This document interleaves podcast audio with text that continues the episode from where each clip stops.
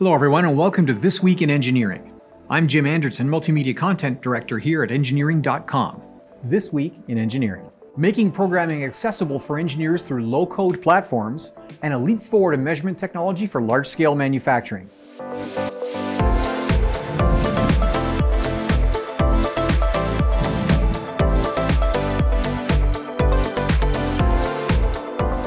The Siemens Mendix World 2020 conference, held virtually this month, showcased a number of ways the Mendix low-code platform can make coding accessible to product engineers.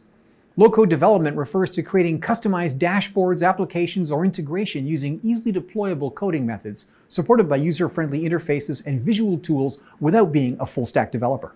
Now, low-code development has been around for a while, but new platforms cover a widening scope using infrastructure-agnostic and online customization tools, while they're accelerating cloud-enabled application deployment and increasing openness and simplicity. This means a more collaborative approach between IT and business, a key factor for product lifecycle management, PLM, as well as enterprise resource planning, ERP. At Mendix World 2020, a number of projects illustrated the value that low-code developments can bring to PLM. Now, there are five core areas where low-code meets PLM and has the potential to generate business value in the product development space.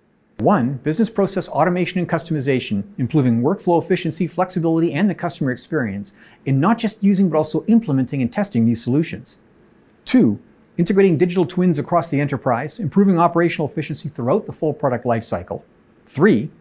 Industrial automation and data feedback loops between the shop floor and engineering office, from IoT to PLM ERP, shop floor AR visualization data, and back. 4. Data migration or aggregation from different data sources, leveraging an intelligent transformation layer for data visualization and mining. And 5. PLM ERP integration with a flexible transformation layer, delivering up the promise of model-based systems engineering. More developments will be in the offing. The UK's National Physical Laboratories embraced frequency scanning interferometry, or FSI, and developed it into a practical and versatile measurement system to address the needs of large-scale manufacturing. The latest development enables a single measurement device to simultaneously direct multiple laser beams to many targets, measuring each with extreme accuracy. This will be good news for manufacturers of large-scale, high-value products that have had considerable measurement challenges.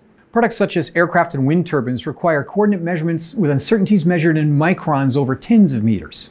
Laser trackers are widely used since they're the most accurate and practical coordinate measuring systems available for use at these scales. However, their accuracy is limited by environmental factors, most notably temperature gradients in the air.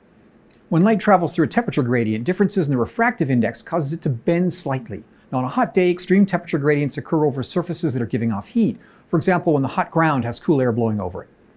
When the gradient is steep enough, bending of light can be observed. Now, these effects can't be observed with the naked eye, but they're still the dominant source of error in optical measurements which rely on knowing the direction of a beam of light.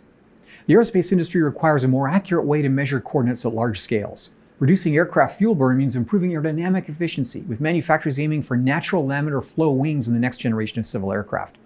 And achieving part-to-part interchangeable assembly will also require a step change in large-scale measurement accuracy. The National Physical Laboratory's solution to this challenge is Divergent Beam FSI. It has the potential to track multiple targets at an accuracy of tens of microns. Now, it's cost-effective because a single laser detector and controller can be used to measure multiple distances. Here's how it works.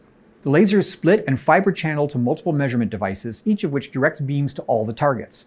The returned light follows the same path back to the detector housed within the laser. Each distance is then uniquely determined from the returned light. Each divergent beam FSI sensor contains a low-cost illumination laser projected through a divergent lens to illuminate the measurement field. Now, the sensor also receives a fiber-channeled FSI laser beam and directs it through a spatial light modulator and lens. The direction information is provided to the SLM so that it can generate an individual FSI laser beam directed at each target. The light from the FSI laser, which is returned by the retroreflective targets, is then directed back into the fiber channel to be returned to the central FSI detector. A mirror directs the light from the two different lasers to the relevant detectors. Now, this technique allows each sensor to measure the distance to multiple targets. Moving targets can be tracked, and targets can be added or removed during dynamic measurement. When several sensors are positioned around a collection of targets, their coordinates can be measured using multilateration. NPL's current prototype can measure targets within a 10 by 10 by 5 meter volume, but they intend to increase this parameter. As development continues, NPL aims to license this technology to manufacturers within 1 or 2 years. That wraps up this episode. Thanks for tuning in to today's edition of This Week in Engineering.